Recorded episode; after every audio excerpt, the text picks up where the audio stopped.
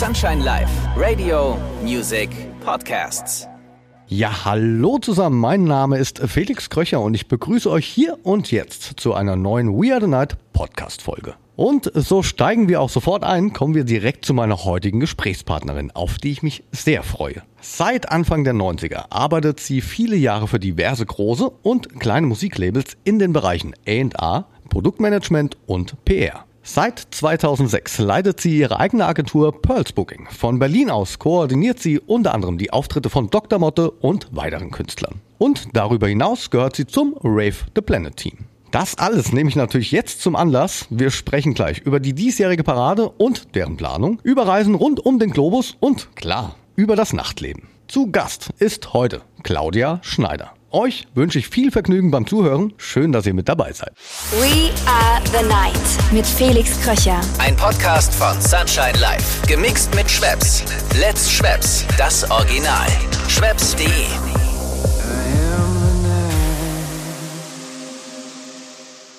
Hallo Claudia, mein Liebe. Schön, dass ich dich hier in meinem Podcast We Are the Night begrüßen darf. Ja, Felix, freue mich auch total. Vielen Dank für die Einladung. Ich freue mich jetzt total auf unser Gespräch. Erstmal, wie geht's dir? Ach, mir geht's super. Das Wetter, die Sonne scheint, es ist kalt, aber äh, es gibt viel zu tun, es ist viel in der Pipeline und äh, am Wochenende geht es sogar in die Berge. Da begleiten wir, äh, die Ellen und ich, Dr. Motte nach Arosa. Da freue ich mich jetzt natürlich auch schon sehr drauf. Oh, das hört sich gut an. Arosa.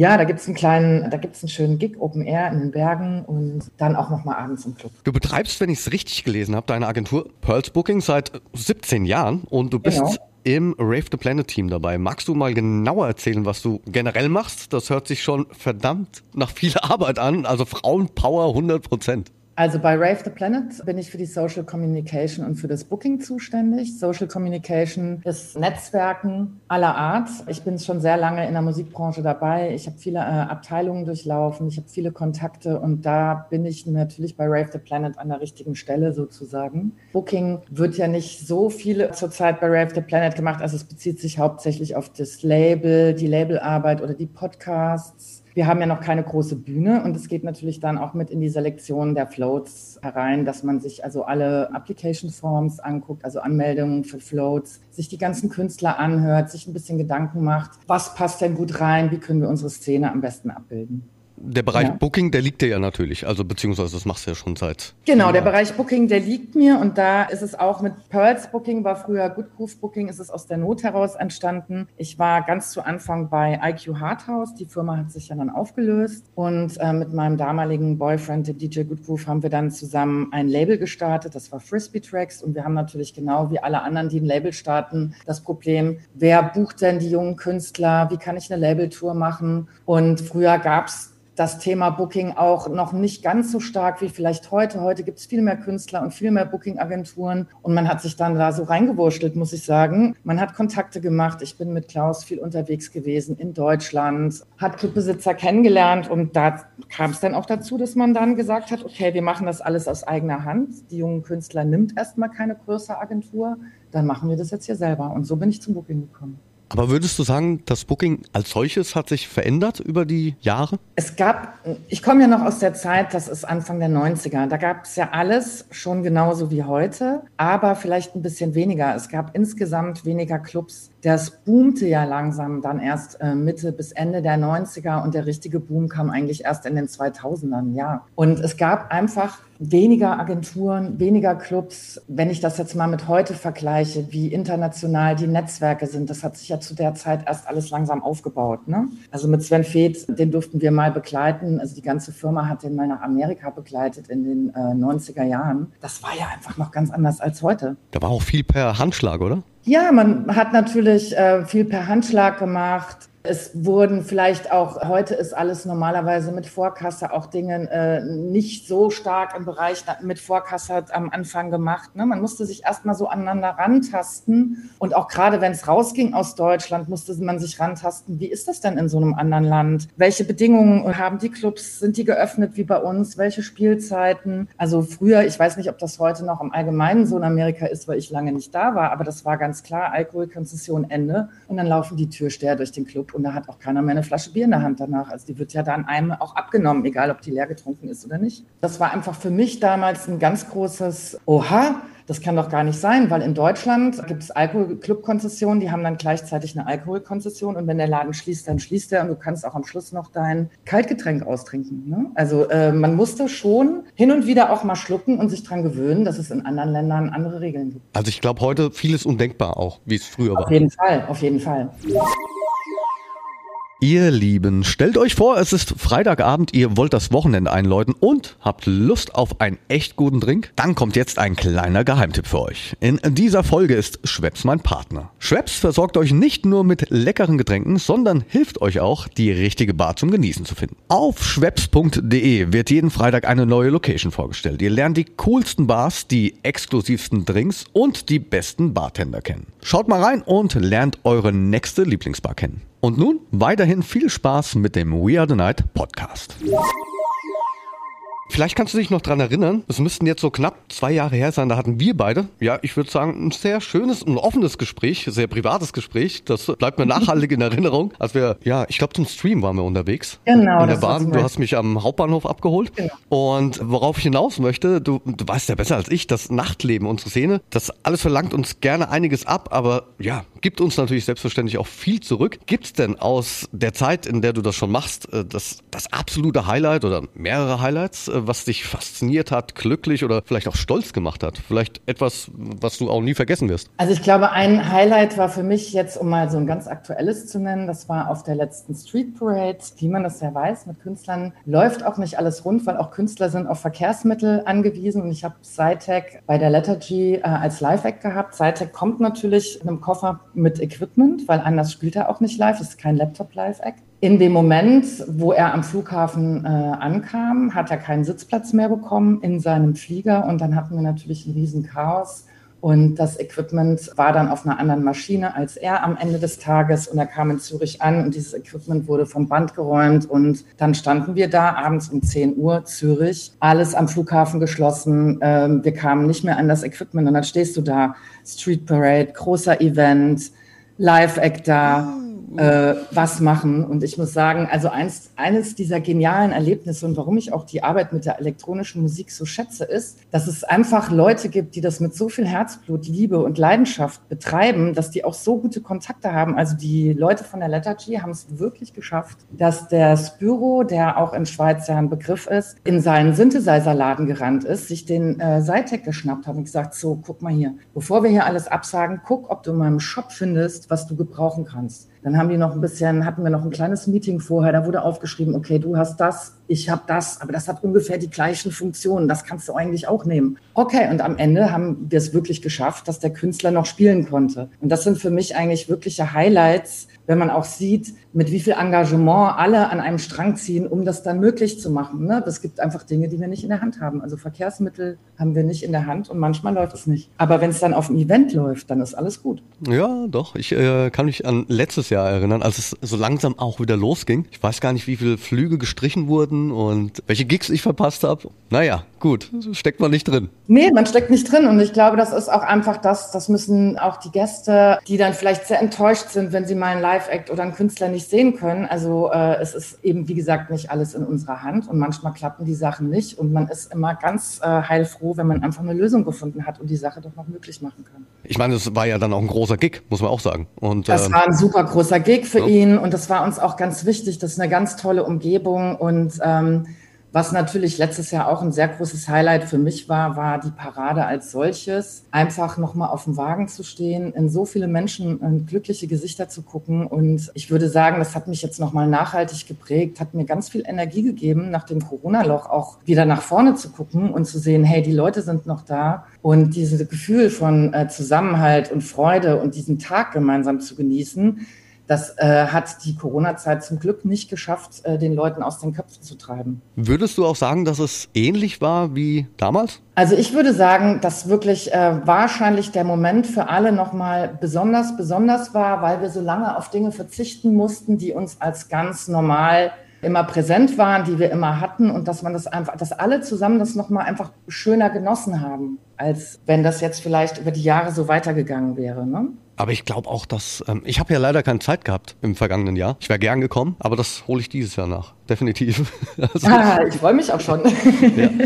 ähm, wir kommen da später auch nochmal drauf, denn es wurde ja vom FaceMac zum besten Event vergangenes Jahr gekürt. Ja, darauf sind wir auch total stolz, weil damit haben wir natürlich erstmal nicht gerechnet und das ist ein total schönes Lob, was man so von seinen Gästen bekommt. Also äh, alle, die mitgemacht haben und für uns gewotet haben, also ich kann nur mal sagen, vielen herzlichen Dank. Wir haben uns wirklich riesig riesig drüber gefreut und das ist auch die Motivation zu sagen, wir machen weiter, weil es gibt ja auch dieses Jahr wieder eine Parade und zwar am 8. Juli. Yes, tragt euch ein, notiert euch. Genau. nee, das hört sich gut an und ich habe die Bilder gesehen und habe schon, ich habe wirklich Gänsehaut bekommen. War auch wirklich ein Gänsehautmoment. Also ich war teilweise so geflasht von der Situation. Ich habe auch so ein paar Tage gebraucht, um das zu verarbeiten ich kann mich nur erinnern, also es gab so ein kleines Doku-Team, was bei uns auf dem Wagen auch mit unterwegs war und die wollten eigentlich noch mal mit mir quatschen und am liebsten auch ein kleines Interview machen. Aber ich war einfach so überwältigt. Ich wusste, hätte auch gar nicht gewusst, was ich sagen sollte. Ich weiß noch, ich bin von diesem Wagen runter. Ich bin erst mal raus aus den Leuten. Ich bin durch den Tiergarten gelaufen. Ich bin mit Freunden was essen gegangen und ich habe wirklich erst mal zwei, drei Tage gebraucht, das so für mich zu verarbeiten. Ja, das war einfach wahnsinnig viel und wahnsinnig toll. Ich freue mich schon. Ich freue mich auch, dass ich dich sehe. Ja. ja. wird auch Zeit, wird auch Zeit. Genau, genau. Du bist ja auch nicht zum ersten Mal bei einer Parade dabei. Du kennst das ja auch, ne? Ich kenne das, ja. Ich bin bei der Love Parade dabei. Und ich glaube immer, wenn man in, in einer Umgebung ist, wo so viele Menschen dasselbe Ziel haben, nämlich einen guten Tag zu verleben, zur Musik zu tanzen, da entstehen ja auch ganz tolle Emotionen. Das liegt ja sozusagen in der Luft, das prickelt ja. Ne? Das spürt man. Ne? Ich bin damit aufgewachsen. Also ja. Das liegt in meiner, kann man das so sagen, in meiner DNA. Ach, das freut mich zu hören. Bei mir ist es genauso. man möchte das auch nicht missen, wenn man äh, lange in der Branche ist. Und ich meine, es geht ja nicht nur um Paraden, es gibt auch andere tolle große Festivals und Events äh, und die gibt es jeden Sommer. Und ich glaube, jeder Tänzer und jeder, der das mit Herzblut mitmacht, der ist fasziniert von derselben Situation, die sich dann, die dann auf dem Dancefloor entsteht, wenn so viele Menschen zusammenkommen und eben zusammen sich über etwas freuen. Die Musik, der Tag, die Deko, alles, was dazugehört. Das ist ja, das sind Momente und ich glaube, die hat jeder in seinem Herzen und die auch mit. Und das finde ich jetzt auch ein ganz wichtiges Ding für das Leben, dass man diese glücklichen Momente eben auch hat, die man mit vielen Menschen genießt. Schöne Worte und komplett auf den Punkt gebracht. Ach, danke. Aber du hast ja auch die wilden 90er durchgemacht und du hast Künstler angesprochen, dass es mit Künstlern auch nicht immer so leicht ist. Ja, das glaube ich auch. Gibt es denn so einen kompletten verrückten Moment, von dem du vielleicht auch noch erzählen kannst? Irgendwas, wo du gesagt hast, oh Gott, also es gibt auch viele verrückte Momente. Also was mich wirklich ähm, nachhaltig beeindruckt hat, war meine erste Reise nach Japan zum Wire Festival. Oh, ja. Mit Vanguard damals noch. Überhaupt hat mich dieses ganze Thema Vanguard und Flash und äh, die mit ihrem sehr Techno-Underground ähm, als alte in ihre Jugend, äh, ganz frühen Jugend Queen-Fans, einfach das mal auf die elektronische Ebene gehoben haben. Also ich habe in der Zeit wirklich eine Menge tolle Reisen gehabt, habe die Jungs begleitet, fand das sensationell. Äh, ich muss immer sagen, so viele Regenschirme wie in Japan habe ich noch nie gesehen. Äh, ich weiß nicht, ob du mal in Japan warst, aber es regnet ja ab und zu spontan. Es ist einfach eine ganz andere Atmosphäre äh, dort vor Ort zu sein. Ähm, also hat mich wirklich nachhaltig beeindruckt, fand ich auch total crazy, dieses Reisen, also dieses Reisen mit Musik in andere Länder zu kommen. Das war immer eine sehr beeindruckende Erfahrung, weil man die Länder anders kennenlernt, weil man nicht der gemeine Tourist ist, der von Hotelbunker zu Hotelbunker zieht, sondern weil man so mitten im Leben und bei den Menschen ankommt und weil man halt wahnsinnig viel Austausch hat. Also das fand ich schon immer großartig. Also es ist, glaube ich, auch das, ja, was mich äh, insgesamt am, am nachhaltigsten beeindruckt hat bei allem, was rund um die Musik so passiert. Das kann ich auch unterstreichen. Ich habe tatsächlich auch auf dem Wire gespielt. Ja, jetzt, sensationelles Festival, oder? Jetzt vielleicht nicht auf dem, sondern später dann. Ja. Aber ich glaube zwei oder dreimal sogar. Ja, sensationell. Und Japan, natürlich. Ganz toll, ne? Und überhaupt Japan, die Kultur, diese ganzen lustigen Shops, wo man äh, so ein Euro-Shop äh, ist da genauso viel spannender als bei uns, wie die ganzen Game-Stores, die es schon gab. Dieses ganze Funkeln und Glitzern, also Wahnsinn. Ich hatte Timo Maas zu Gast vor einigen Folgen und er hat genau das Gleiche gesagt. Also ich würde sagen, wir machen so eine Reisegruppe. Ja, gerne. Der Timo ist auch ganz toll, ja, ja. genau. Ab nach, ab nach Japan. Ab nach Japan, weil das ist echt schön. Ja, da habe ich auch das Gefühl, es wird noch mal Zeit. Bei mir war das Reisen ist nicht mehr ganz so intensiv. Ich bin auch Mama geworden zwischendrin. Dann ist man nicht mehr so ganz intensiv mit auf die weiten Strecken mitgegangen. Sehr beeindruckend. Äh, eine Sache habe ich da auch gemacht, war allerdings auch äh, China. China ist auch so ein Land, ist ja ähm, viel in der Kritik auch immer mal wieder für seine diversen Sachen. Aber ich finde auch die elektronische Szene in China ist großartig. Also es hat mir sehr viel Spaß gemacht. Ich war in Shenzhen. Ich habe einen Kollegen, der dort Booking in einem Club gemacht hat. Und ich kann eigentlich sagen, Reisen mit Musik bildet. Also das macht einem wirklich auf. Das macht einem auch das Herz auf für die Menschen vor Ort wir hatten es jetzt alles schon so aus der Vergangenheit heraus. Lass uns mal ein bisschen Zukunft blicken. Rave the Planet wurde jetzt kürzlich, haben wir eben gerade schon angesprochen, zum besten Event gekürt vom Face Magazine. Und von, ich glaube, 23.000 haben mitgemacht. Also schon sehr relevant, das muss man sagen. Die Planungen laufen bestimmt auf Hochtouren. An was arbeitest du gerade? Was, was steht in Zukunft alles auf deiner Agenda? Also ich bin, weil ich ja Social Communication mache und in dem ganzen Netzwerk sehr drin bin, natürlich auch für die Kommunikation zu den Floats verantwortlich. Also Leute, die selektiert sind, Fragen haben, sich dann im Nachhinein nochmal absichern müssen. Es gibt ja viele Gesetze und Regeln in Deutschland, die wir uns einfach halten müssen und wollen. Viel hat da natürlich mit Sicherheit zu tun und Sicherheit ist das höchste Gut für uns. Da bin ich erstmal der Ansprechpartner. Wenn ich die Frage nicht direkt beantworten kann, haben wir halt natürlich die Fachleute im Team, mit denen wir das dann weiter äh, diskutieren. Es geht aber auch um Fragen, das Design betreffend, Sponsoren betreffend. Da ist einfach eine ganze Menge Kommunikation nötig, weil so ein Flow zu machen ist für die Personen, die es machen, denke ich, ein Wahnsinnserlebnis. Das ist eine große Gruppenarbeit. Da steckt viel Idee, Arbeit, auch Geld drin, äh, sich und seine Crew bei einer Parade so zu präsentieren. Ähm, das ist schon toll. Wir sind eine Demonstration sehr wichtig ist uns auch, dass die Leute sich, die wir, die bei uns dann auf der Straße mit dabei sind, damit auseinandergesetzt haben, dass wir politische Forderungen haben.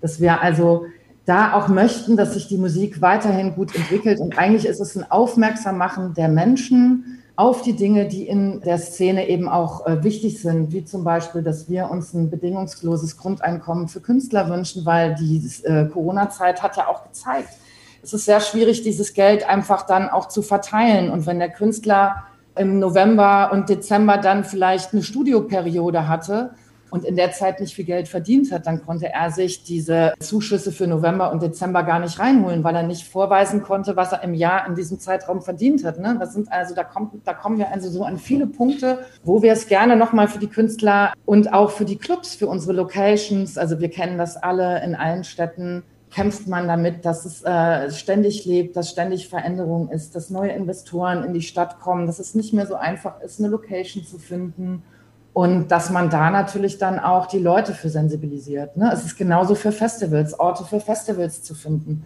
Ja, das ist einfach auch die Arbeit, die da mit dabei ist, weil wir wissen einfach, viele Leute lieben die elektronische Musik. Da äh, es ist ja generationenumgreifend, kann man sagen es gibt Leute, die waren bei den ersten Love Parades dabei, die hören immer noch gerne elektronische Musik.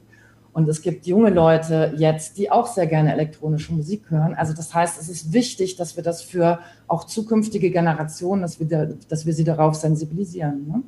Ja, also wir sind alles Herzmenschen. Wir machen das wirklich ähm, mit Liebe, was wir tun. Wollen das auch mit unserer großen Demo einfach zelebrieren. Wir müssen ja auch zeigen, dass wir viele sind, die für diese Rechte einstehen, ne? dass wir da von vielen Leuten unterstützt werden. Darum ist ja auch das Thema sehr wichtig, dass unsere Parade eine Demonstration ist. Aber spricht ja dann auch wahnsinnig viel Leidenschaft aus dir heraus, denn das ist ein Fulltime-Job, den ihr da das, alle macht. Ja, das ist eigentlich, glaube ich, für alle ein Fulltime-Job und wie das auch immer so ist, man könnte natürlich noch zehn Leute mehr gebrauchen. Äh, wir sind gemeinnützig, das möchte ich an der Stelle auch erwähnen. Also wir ähm, bekommen natürlich auch Spenden von Menschen, die unsere Arbeit unterstützen.